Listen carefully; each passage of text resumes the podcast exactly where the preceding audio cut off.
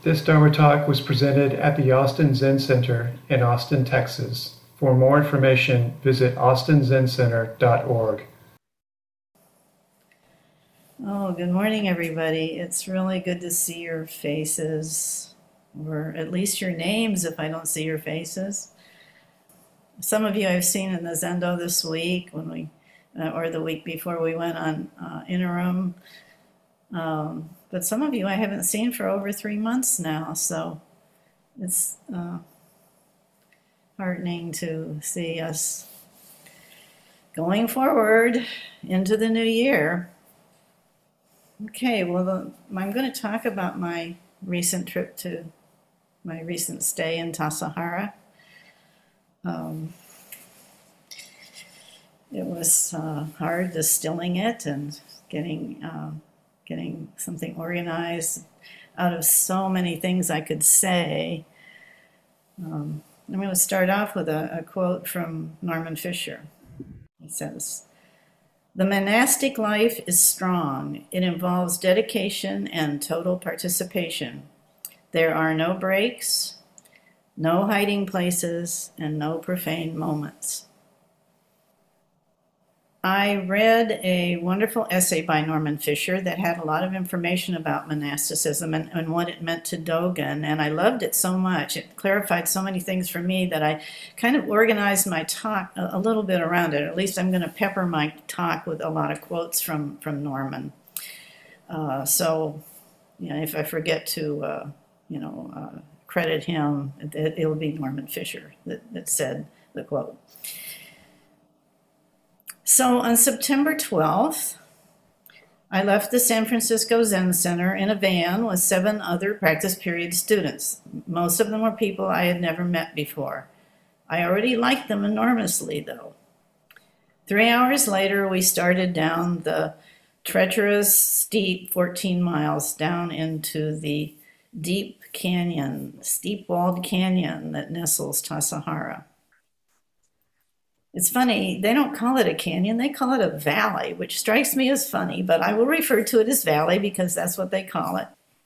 Because of COVID, we spent 2 days in masks. We were all tested before we got in vans and before we drove down there.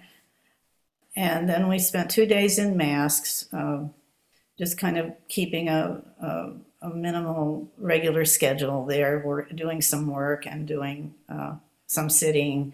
And it was a time when the new students, which are called the Tangaryō students, of which I was one, were trained in some of the kind of jobs that we were going to be doing for the rest of the practice period. Then after a second rapid test, we all packed away our masks and never saw them again for 90 days. In effect, we kind of had a 90-day vacation from COVID, which was wonderful. And I'm really surprised to get back and find it's still going on. But, you know, that's the way it is. So besides a vacation from COVID, I was here to be on a vacation from my karmic self. I think that was my biggest reason for going. You know, to be on vacation from that self that's so obsessed with me, my happiness, my loneliness, my fears, my reputation. Wow, a vacation from that was what I wanted. I also went because I wanted to burn myself up completely, as you know, as Suzuki Roshi is famous for saying. I wanted to, you know, feel like every moment of my life was directed somewhere that was important. And I also went because I wanted to delve deeply into Soto practice and Soto philosophy. Because as many of you know, I was brought up in the Rinzai tradition, and a lot of the Rinzai ideas I was brought up with are still very, very important to me. And a lot of times I feel like I'm a little bit out of sync with the thinking of Soto people. And I mean, even though I've been in this practice now for 20 years, I still don't feel like I totally get it. And so that was another important reason for me to go to Tassajara, to really soak that up. And I will say that in all these endeavors I've mentioned, I was satisfied in spades in what I got from this this 3-month practice period. And of course, another reason I went was the reason anybody would want to go is to be in that beauty, the physical beauty of the place. It was just awesome. I don't think I've ever seen a sky so blue.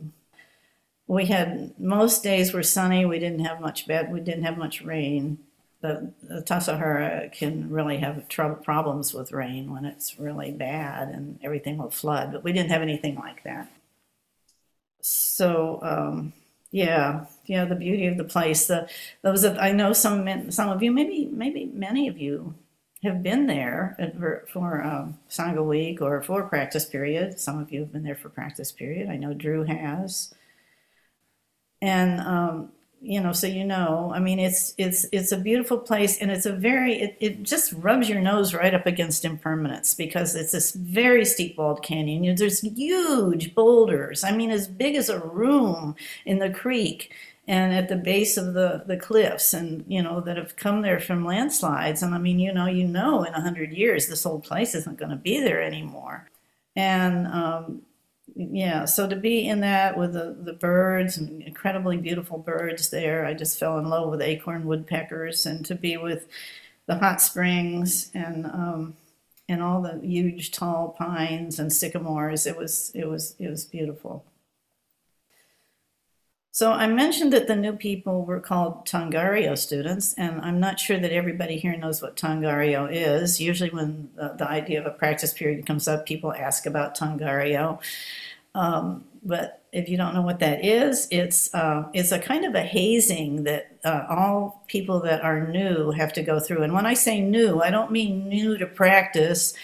I mean new to doing a practice period at Tassajara. It doesn't matter if you've done a practice period at Green Gulch or you've done practice periods in other monasteries. If you haven't done one at Tassajara before, you have to go through Tangaryō, which is 5 days of solid sitting from 5:20 in the morning until 9 at night.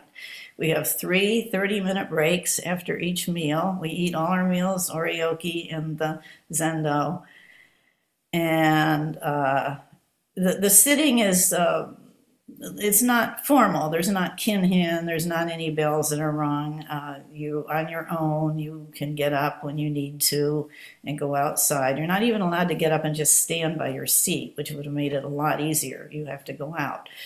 So out of the room, and maybe, so it's kind of a bigger deal to get up and go out. Tangaryō was very hard. It was very hard for me. Part of it was because I'm old. I can't sit cross-legged anymore. I can only sit on a bench. I can't even sit on a chair because it hurts my back. So I was kind of locked into one way of sitting. So I don't want to say I had a harder time than everyone else. We all had a hard time with it. But I'm going to read you, or I wasn't going to talk about Tangaryō because honestly, I couldn't remember it. Somebody I was talking to the other day said, oh, it must be kind of like childbirth, you know, you just can't remember. Yes, yeah, 5 days of childbirth, imagine that. But then I remembered that I had actually journaled during Tangaryō, so I have journal entries. So I thought I'd read a few of them just to give you a little bit of feel for my personal experience and the bloody details. Let me see. I'm just going to read a few of these. I don't. Okay. Here's one on September 17th. The end of the second day of Tangaryō. I thought a layer of skin was going to come off at the end today as I slowly peeled myself from my sitting bench. It was a rough day, but by late afternoon, I think I found some physical peace. I played an extravagant game with breath counting at the sound of the end of the work bell, which I think was at 4. We couldn't ever tell what time it was. And so I would, I knew that I breathed about 4 breaths a minute. So when I heard the work bell and knew it was 4 o'clock, I started counting my breath. And then when I heard another bell, I got that pretty close. Anyway, those kind of games are things that I used to do early in my practice to survive, and I haven't done them for a long time, but Tangaryō kind of, puts you in survival mode, and anything you can do to just get through it becomes important. So that was the explanation of that. Let's see, here's end of day three. The food was better. We had vegan food the whole time because there were vegans in the center. The food is better. The practice is better. I'm seeing how much averse I am to pain. I tried going deeper in the pain today, but my motive was to get rid of it, not to accept it, so it didn't work. Last day of Tangaryō, we had a monk entering ceremony with a Jundo. Paul's welcoming words to the Tangaryō students were, "Congratulations on climbing the high mountain of your own making. I hope you enjoyed the view from the top." I'm not sure I got to the top of the mountain, but I sure enjoyed the fact that Tangaryō was over. I wrote a little description of what it was like to sit in Tangaryō for me. I said, it was like kneeling in a bed of gravel and sitting on a block of cement with sharp ridges on it. So anybody that goes to Tassajara has to really want to go there to get through this 5 days of Tangaryō. So I mentioned that we had the ceremony that we had marking the end of Tangaryō and the beginning of the practice period. And that was the last night of Tangaryō. And the next day we had a beginning of opening of the practice period, which was really beautiful, and where we all, everybody, I didn't mention the numbers. There were about 30-some people at this practice period, which is very small. I think most of the practice periods there are twice that big, more like 60 people. But that's what COVID has decimated the numbers. And there were 13 of us who were Tangaryō students, which is a large percentage of the practitioners. So anyway, all 30, and the next morning was the opening of practice period, and we started out, we went processed in twos and went down to the lowest altar of the valley, which is in the garden. And we lit incense and did chanting, and then we progressed to all the different altars, all the main altars. There's altars everywhere, but we went to the main altars, the kitchen, the dining room, the bathhouse, and we ended up at the shop altar. And it was a beautiful day, and there was just so much promise, and I was just very high from this ceremony. So we started off with two ceremonies, and what I wanted to talk about next was ceremonies. There were just the whole experience at Tassajara was kind of a big ceremony. There were ceremonies all the time. The Doanryo was 6 people. They were permanent members of the Doanryo the whole 3 months, and their afternoons were spent practicing ceremonies and learning ceremonies, and much of the time that's what they were doing. We had ceremonies that you all are familiar with, like the full moon ceremony. After Rohatsu, we had the Buddha's Enlightenment ceremony, which was especially exciting because of all this drumming that the Doanryo took turns, stood around two sides of a Japanese drum, and added a huge, wonderful excitement to that ceremony. We had opening and closing ceremonies. We had monk entering ceremonies. We had monk leading ceremonies. As we opened the practice period, we closed the practice period with a similar ceremony. And we had special ceremonies like the Suzuki Roshi Memorial in the Kisanda, which I think is done once a year. That was a really, really beautiful ceremony, and people were asked to give testimonials or give gratitude to Suzuki Roshi, and some just beautiful, beautiful tributes were given. And we also had a fall equinox ceremony in the lower garden where everybody was invited to say something that moved them about nature. And we had Shosan ceremonies. After the first two Sesshins, we had those Shosan ceremonies are the question and answer ceremonies where Paul Haller answered students' questions, the very formal ceremony where, you ask your question.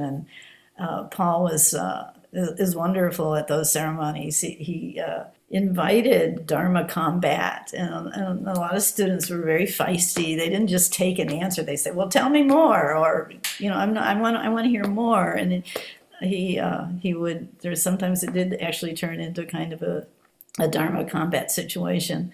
I looked up the word Shosan, which actually means Dharma combat, actually. So very, very enlightening ceremonies. I know the first time I went up to ask my question, I didn't get to ask my question because he said, "Oh, Pat, after all these years of practicing, have you been forgiven?"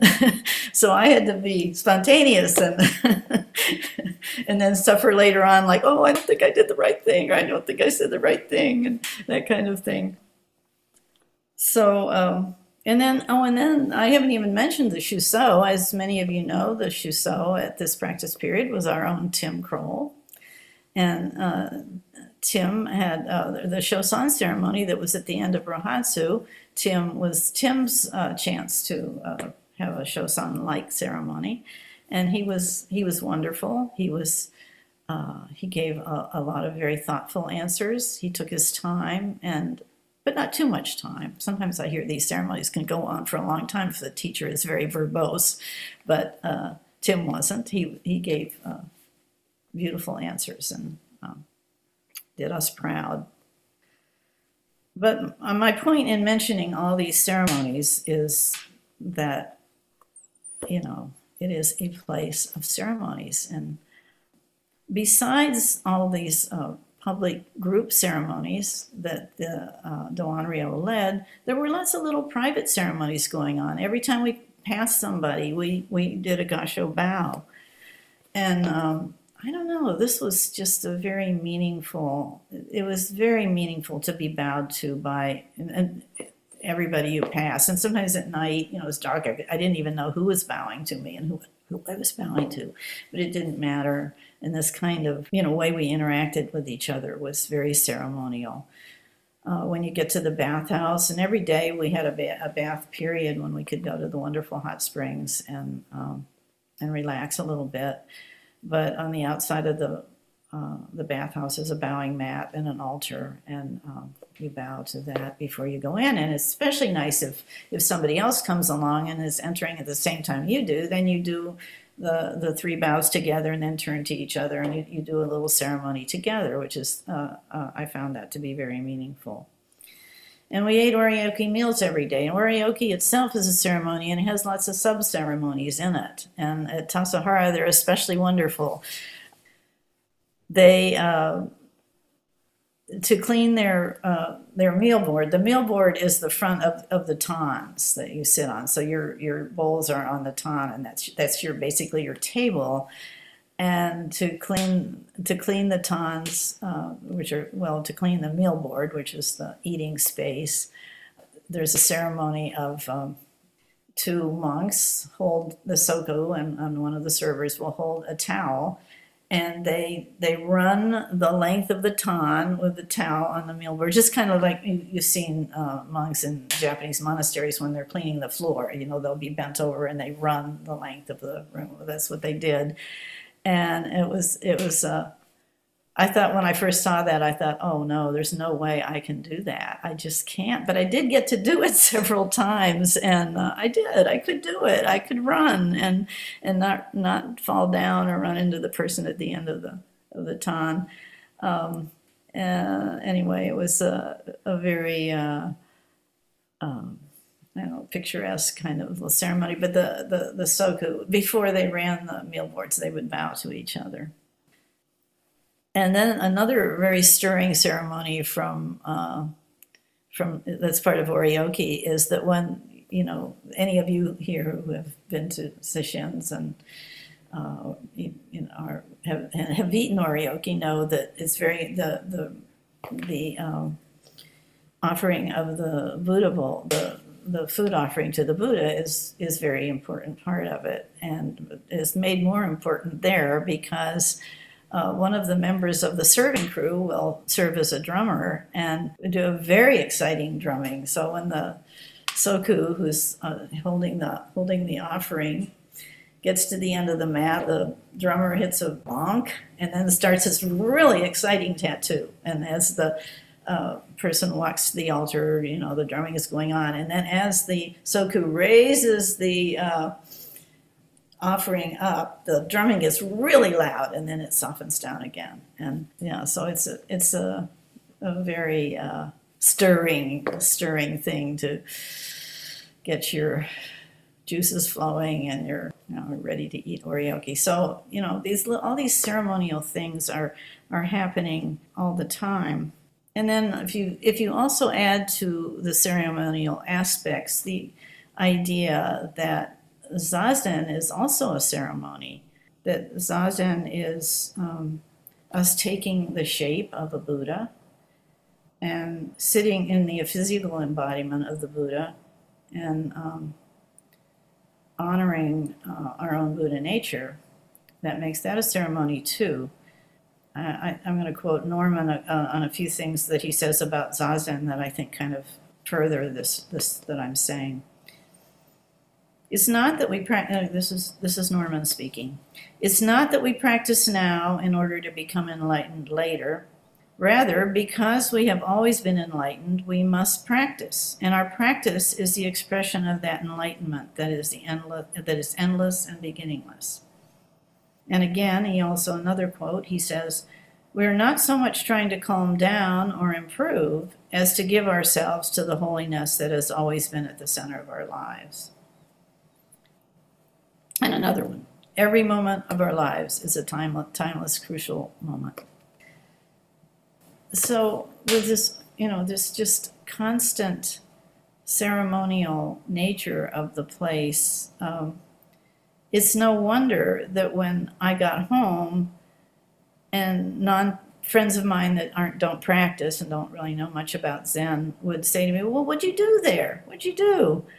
And I found myself not really able to answer. And until I started putting this together and reading what Norman said, that, you know, I was practicing ceremonies the whole time. I guess about the only time of our day where I can't really stretch it too much into saying it was ceremony was the work periods, where most of our afternoons were spent working, except during Sesshin. And maybe that wasn't so ceremonial, but everything else was a ceremony. And yeah, because I think, wow, I was tired. I was always tired. Every time I got near a bed, I would fall asleep. What was I tired from? So, yeah. And I want to read an especially meaningful thing that Norman said that really helped clarify the meaning of ceremony in a monastery. So this is a little bit longer. He said, "We need some concrete form of everyday spiritual practice that we can be committed to. By spiritual practice, I mean activities that we actually do, that we take the time to do, activities that are, in a rational sense, useless, that are done merely for their own sake with no other goal or object, activities that are done with devotion and dedication to something larger than ourselves, and as much as possible without self-interest." I just love that, and it just sort of really helped things fall into place for me, because I must confess that ever since I've been practicing Zen, which is a long time, I have been a naysayer about ceremonies. Oh, I probably would have gotten ordained, except that I didn't like ceremonies, and I knew if I were ordained, I was going to have to do ceremonies all the time. But I came away from this with this just, I get it now. I'm a slow learner. I'm 75 and I get it. Something I've been practicing this long and I finally get it. Yes. So that's one of the lessons I learned, ceremony.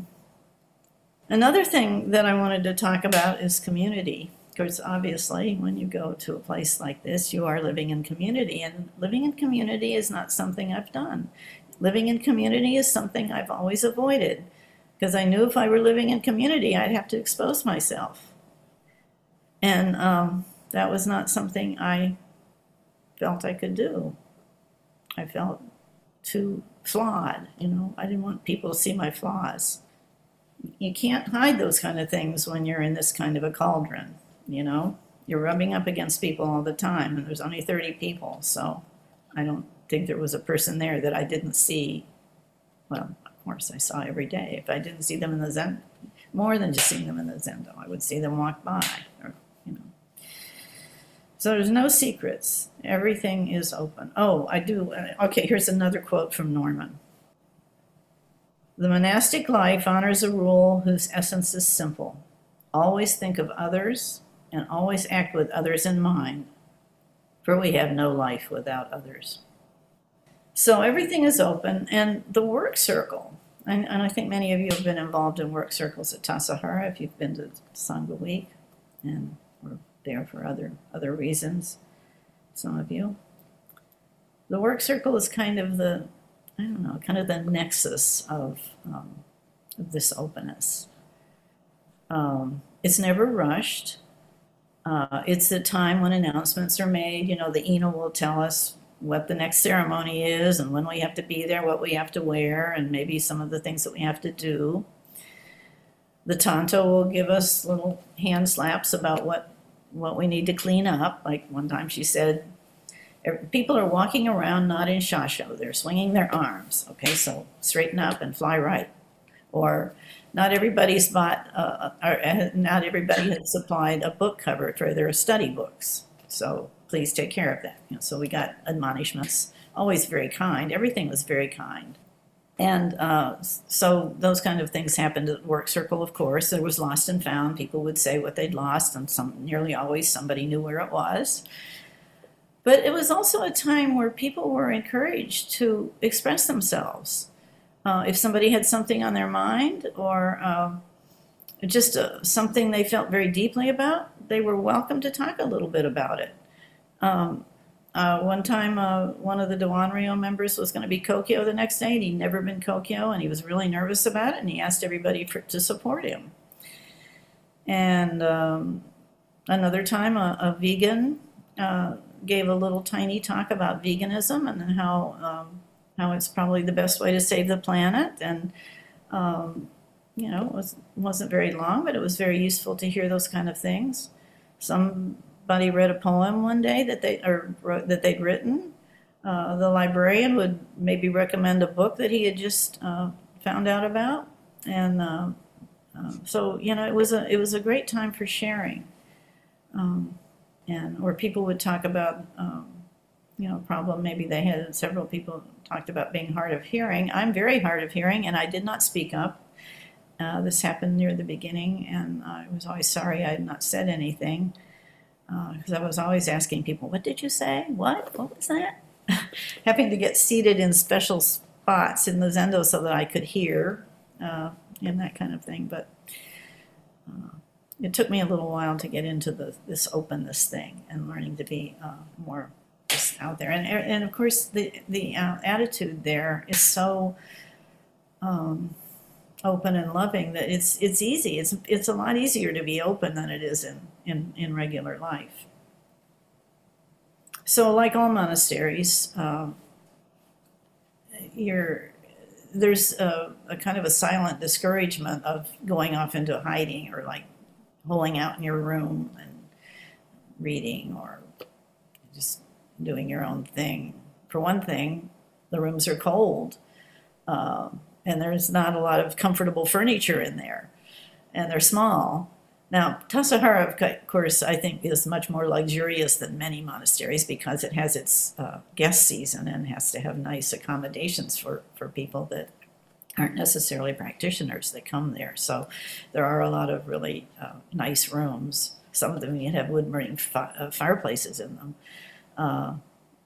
But for the most part, I stayed in the dorm, which had small rooms, and we were supposed to be heated, but the heat was kind of iffy. Sometimes it worked, sometimes it didn't. It was never completely warm, so it pushed you out into the more public spaces, like the dining room, and where you could sit and talk with people, or just go off in the corner and read. But at least you were out there in the open. Okay, and then of course, well, what do you learn by rubbing up against 30 people every day? It's like kind of like being in a test tube for your life, because I learned a lot I mean, it's not that I didn't know these things, but I could really see my projections. I could see my judgments and the stories that I made up about myself. And I could see their falseness because, well, just for an example, one of my favorite stories that I've been telling myself all my life is that, well, people don't like me. You know, there's something wrong with me. People don't like me. So, you know, maybe I pass somebody and they forget to bow to me, and maybe they have a scowl on their face. And of course my story goes, oh, they don't like me. And then maybe 2 hours later, that same person passes me and stops me and engages me in this most wonderful conversation. So I think, oh, they like me. I mean, you know, those little stories just fall apart when you're, you know, around all those people. And it's just, I don't know, it's just the kind of learning experience you can't really get anywhere else, I don't think. And another aspect, too, of that is way-seeking mind talks. You know, just like we give way-seeking mind talks here in our practice periods, all of the Tangaryō students have to give, well, no, they don't have to, but they're deeply encouraged to give a way-seeking mind talk. And wow, they were so powerful. You know, some people's way-seeking mind talks were funny. For some reason, my way-seeking mind talk was funny. Everybody laughed and laughed, and I think, hey, this is my life, and you're laughing. But I guess, you know, I enjoyed it. And and some people's were very tragic, and some people cried during their way-seeking mind talk. I mean, really cried. And you know, some people, and there was a certain amount of abuse that was revealed, or careless parenting, and it was very telling to be with people on a day-to-day basis when you knew a little bit about their upbringing and the trials that they suffered and how that plays out in our lives. So, yeah. So community was powerful. And I'll close this section on community by another quote from Norman. For monastic life is fundamentally a life of participation with everything and of kindness. Monastic renunciation is, in essence, letting go of the self-centered life. And another thing I want to mention is continuity, and this has to do with the functioning of the monastery, which has been going on for about 50 years. From what Mako told me, I think you're here, aren't you, Mako? I thought I saw you a little bit ago. Oh, there you are. Yeah, so glad that you're sitting up. It's great to see you here. But apparently, back when Tassajara started up as a monastery, Suzuki Roshi brought in an expert, a monk, maybe an abbot, I'm not sure who he was, to design the workflow, to design the way the monastery functioned. And a lot of that functioning is still there, and probably most of it. So it's a very complicated flow of work. The jobs are all interconnected and assigned and tracked mostly by the Eno. We were given, especially as Tangaryō students, there were certain jobs that were given to Tangaryō students, and you just did it for a day, and then another one would do it the next day, and then maybe your turn would come again, you know, later. So, but the jobs are all interconnected, and they're all assigned, and they're tracked mostly by the Eno. They even keep a spreadsheet of everybody's jobs. So the function, and what's so great about it is just to see how lovingly all of this is maintained, and how all of these jobs are so carefully done by everybody. And, you know, so many of the people that go to Tassajara go there on a continuous basis and come back practice period after practice period, maybe for a number of years. And some people just come, I guess, once in a while. But so there's this this continuity and this love that, people put into following the routine. Every job has a purpose, and every bells are rung at certain times, and multiple months depend on their ringing. A server bows from the Ingawa, and the umpan player begins playing. The Soku bows at the end of the bowing mat, and the server drummer begins his drumming. The bell rings for the end of study period, and the work leader comes out to the courtyard to assign tasks. If you miss your cue, others are confused.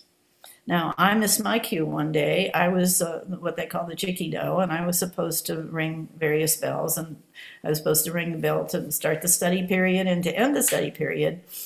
And during the study period, I couldn't quite remember whether I was supposed to ring it 10 minutes before the end or 5 minutes before the end.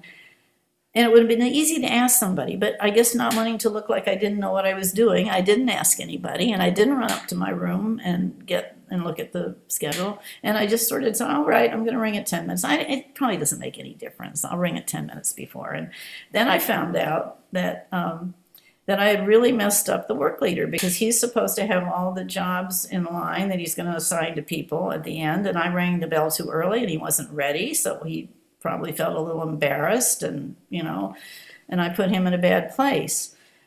So, I mean, it's just, you know, it's just a little example, but I learned a lot from that, you know, how important it is to be precise and, you know, not just do what you think is supposed to be done.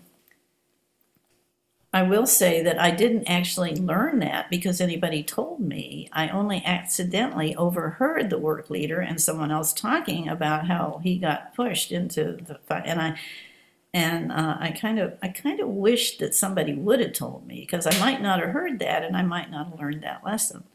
But Tassajara, in great contrariness to my Rinzai, I did spend 6 weeks at a Rinzai practice period also, so it is very much into you learning on your own. You're not really called down too often or corrected. It's more like you learn it on your own. You learn what you've done wrong. But this time, it would have been helpful to have been told that I'd made a mistake. But I don't know, it seems to work. It seems to work beautifully. And it's very different from Rinzai, who doesn't mind calling you down for anything. So, or calling you out, I guess, is the word I should be using. So, yeah, so I did want to mention that, because that the monastery functioning is just so beautiful. I think Mako said it's like a well-oiled machine, and that is true. One of the things that was so beautiful to see here was the creativity that comes out of people at a practice period. It's amazing that when you don't have all your karmic things to distract you, and you know, your beautiful expressions come out. In the middle of the practice period, we had stunt night. Now, I've always heard about stunt night, and I always assumed it was just something made up by Western Zen practitioners because they needed some entertainment during the middle of, you know, the practice period. But somebody did a little research, and in the work circle, they talked about how it's an ancient tradition, and Japanese monks had practice. All Japanese monasteries had practice periods also. They said that in those practice periods, and there were no women, so a lot of times the monks would dress up like women and do their performances that way. We didn't have anybody that did cross-dressing, I guess, because we had plenty of women there, but the stunt night was absolutely amazing. I just, you know, a lot of people participated. You didn't have to participate. A lot of people did. And I mean, funny, serious, beautiful. One person did improvised dance, and he had people ask him questions. You were at a Shosan ceremony, and he would say, "What? Yeah, the way you asked me, you addressed me as Oda-san. Oda-san, that was his dance name," and you would ask him a question. And I know I Somebody asked him, why is there life? I know I asked him, why is there life? Why is there just not nothingness? And he just, I still remember his dance. He improvised a plant growing and just all this stuff arising. It was so beautiful. And the one person read little haikus that she had written every day during Sesshin. We just got finished with Sesshin, and she'd written a haiku every day about her experience, and she read her haikus, and people read their own poems, people sang. We had a really good pianist there, jazz pianist there, who actually had a keyboard, even though musical instruments are not allowed for stunt night. They apparently are. And so he was able to play and accompany some people who sang. And I don't know, it was just incredible. And I'm gonna close by, I wanted to read, we got a email not too long ago, about last week, I think, from Paul Haller, who led the practice period. And he sent us a picture of all of us. And he sent a group poem that everybody was invited to submit a stanza in this poem. And the poem was based on a Gary Snyder poem. And the poem is called The Prayer for the Kinship of All Beings. And so this poem is gorgeous, and it has about 21, some 20-something verses. So, of course, I'm not going to read them all, but I'm going to read the first one and the last two because it's kind of a sample of the kind of creativity that came out of individuals in the practice period. And I think I'll read all of Paul's note. So he had a picture, and he said, here's a picture of the dedicated intensity of the practice period, culminating in the energy of the head monk ceremony. Somehow this photo of us huddled in a group reminds me of the intimacy of practicing together. What did we learn? How were we changed? What of all that has become embodied? Even though some of all that is likely to remain a mystery, hopefully its consequence will support our lives and help us to support others. In our hearts and minds, may it be so. Thank you for your sincere and heartfelt practice. I feel privileged to have been the Hojo-san. May this new year bring your joy and gratitude for life. Hojo-san is the nickname that's always given to the abbot. And then I want to read a couple of stanzas from this beautiful poem that was written by all, like a group written poem. Gratitude to this floating world, spinning through night and day and wobbling through the seasons, sacred ground, so generous to all life. In our minds and beating hearts, so be it.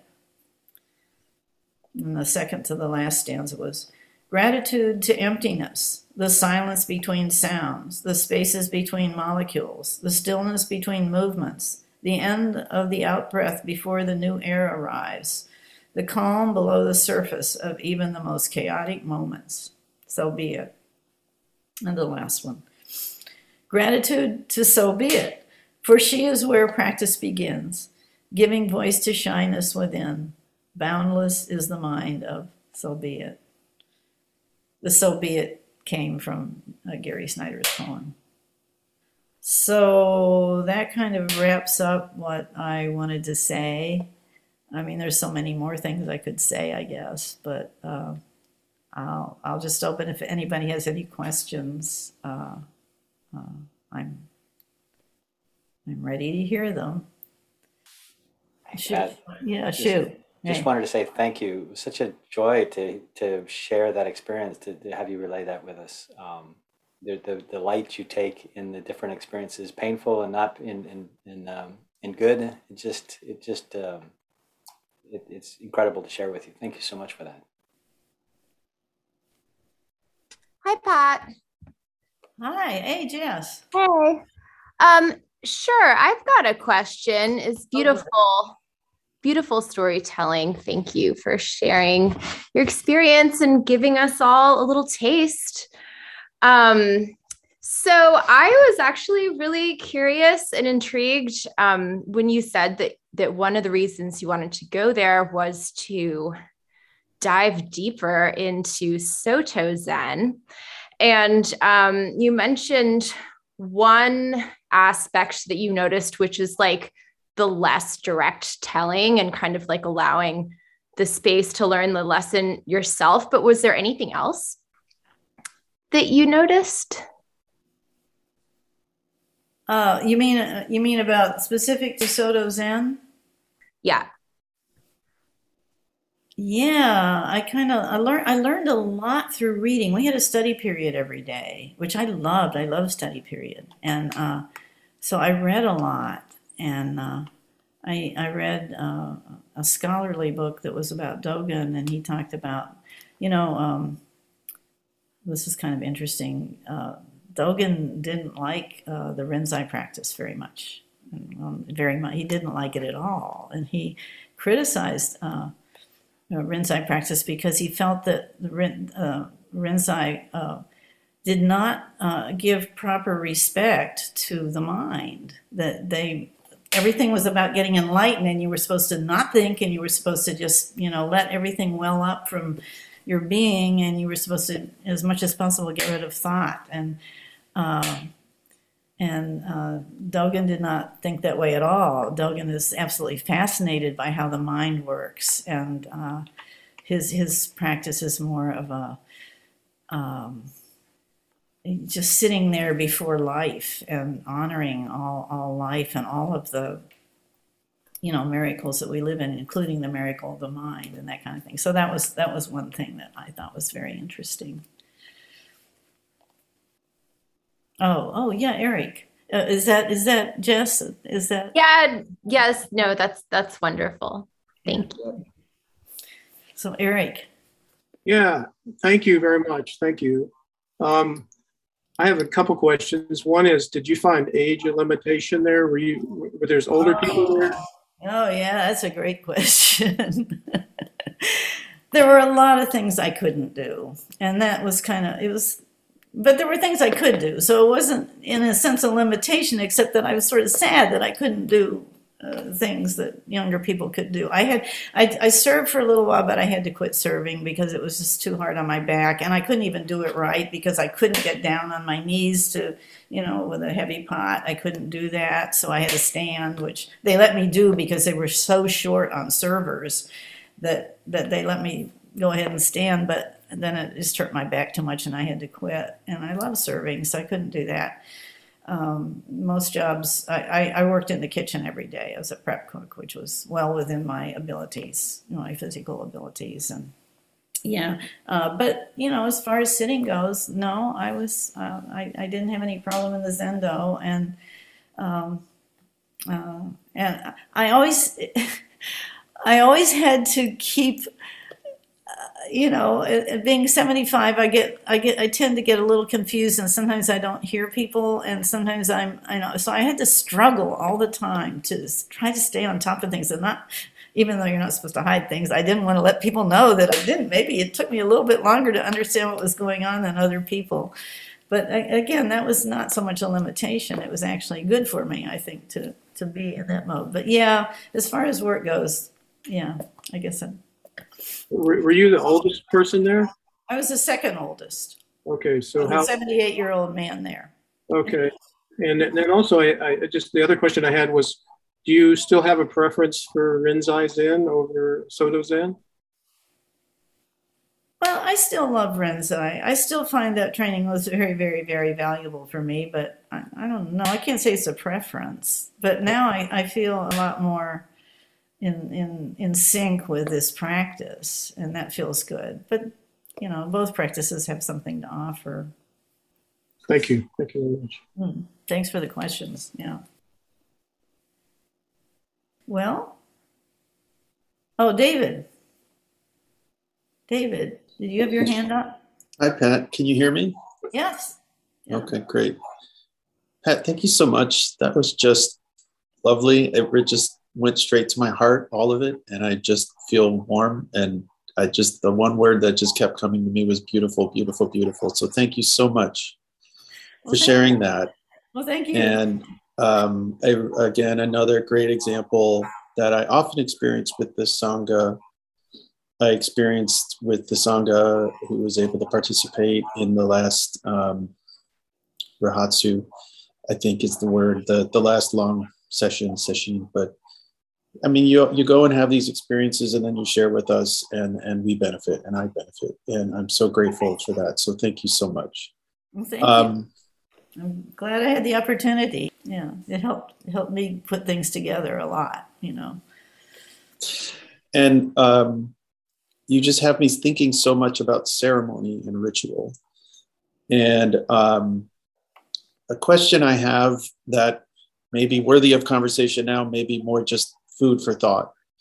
I am very curious for you and for others that have experienced long periods of ceremonial living.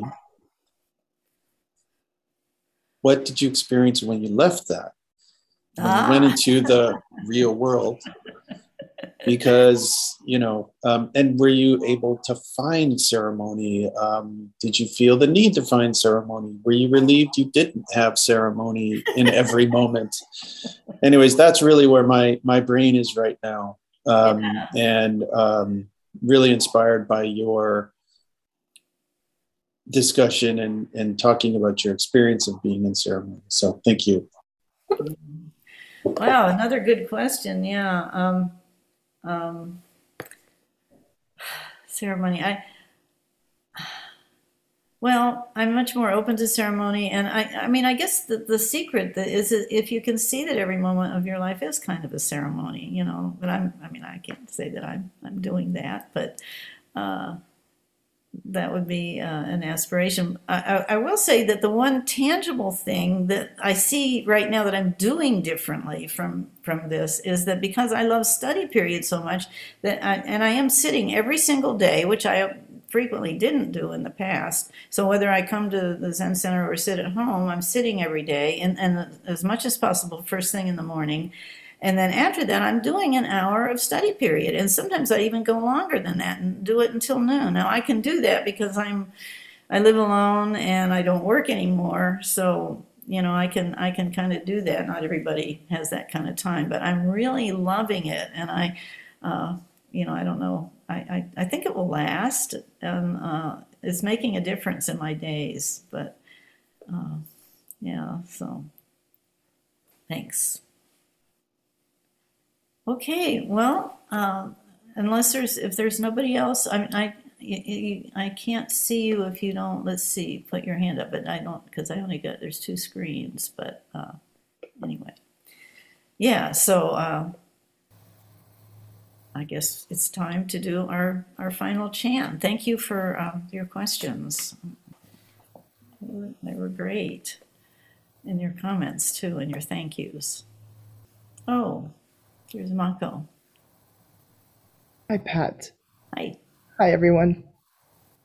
Thank you so much for your talk. And I just I wanted to share that the for those of you who did the Rohatsu Sesshin here at Austin Zen Center this past last month, Kokyo gave a number of talks about monasticism.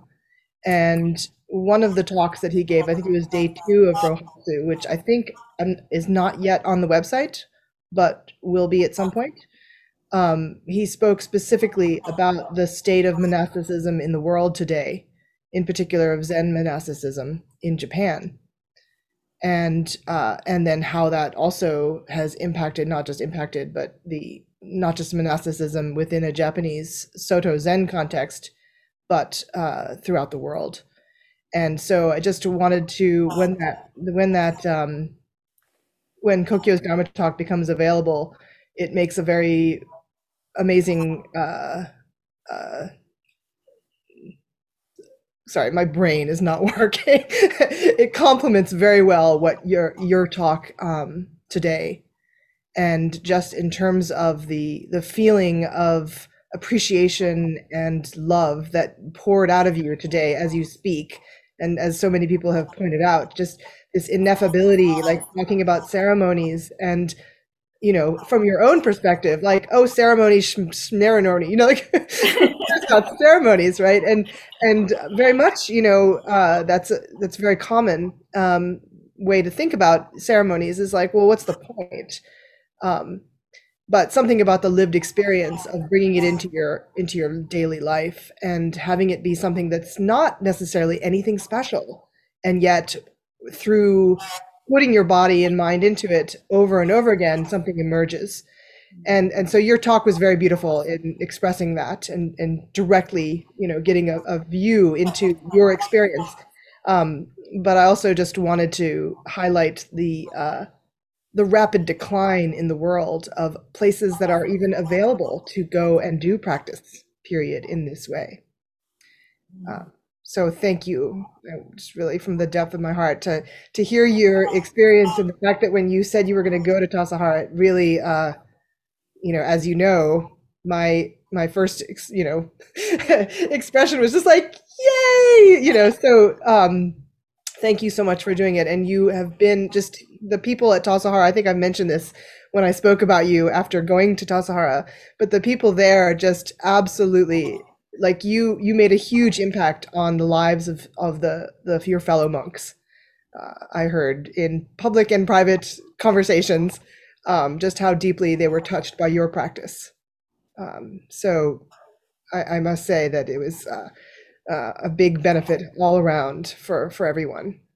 And yeah, thank you. It's so good to have you back. And I'm sorry we are not spending time together right now for many factors, you know, sickness and just Austin's COVID numbers right now.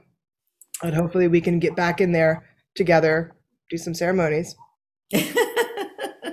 Oh, thank you so much, Mako. I'm so glad you're feeling well enough to be here and that you listen to me. It's getting a little bit better. A little bit better day by day. Oh, good. Because for a while you said it was like every day was the same, and yeah, it's getting better. Oh, yay!